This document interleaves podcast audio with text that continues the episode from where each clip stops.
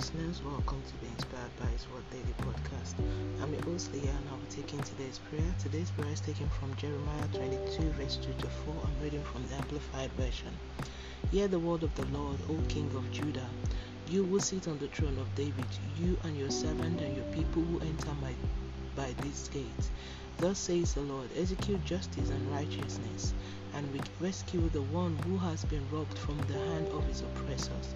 And do no wrong, do no violence to the stranger, the fatherless, or the widow, nor shed innocent blood in this place.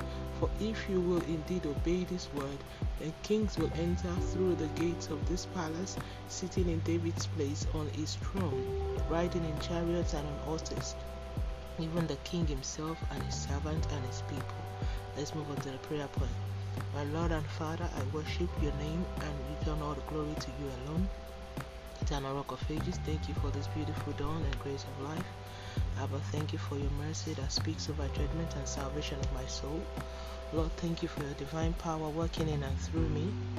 I decree I am justified and made victorious in all areas. I decree the Lord has vindicated me in all circumstances.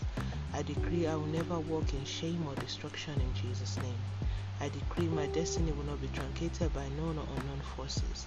I decree over this nation and nations around the world the mercy of God is speaking over all situation. I decree the mercy of God is making ways for me where there seems to be no way. I decree concerning mercies for this daily prayer, all impacted by it in our household. The Lord will advocate for us in all areas in Jesus' name. Now it's time for a personal prayer.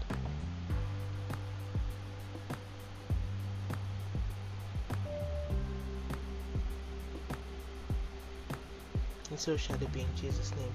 Thank you, Lord, for answered prayers in Jesus' name. Let's move on to daily confession. Sin shall not have dominion over me. I am operating the power of the Word of God. I'm the righteousness of God in Christ Jesus by faith, as Jesus sees so am I in this world. I am a winner. I will never be a loser. I am a victor, never a victim. I carry on me the power of the Most High God that makes me immovable and impenetrable for any works of darkness. I have Zoe life. Therefore, I am victorious in all circumstances. Hallelujah. And that's today's prayer from being inspired by His Word. Today is the 9th of January 2021. All glory be to God. Hallelujah. Remember, Jesus loves you so much. Always walk by faith and not by sight. Don't forget to be a blessing to someone by sharing this and tune in tomorrow for another wonderful time of prayer to the glory of God and by His grace. Have a wonderful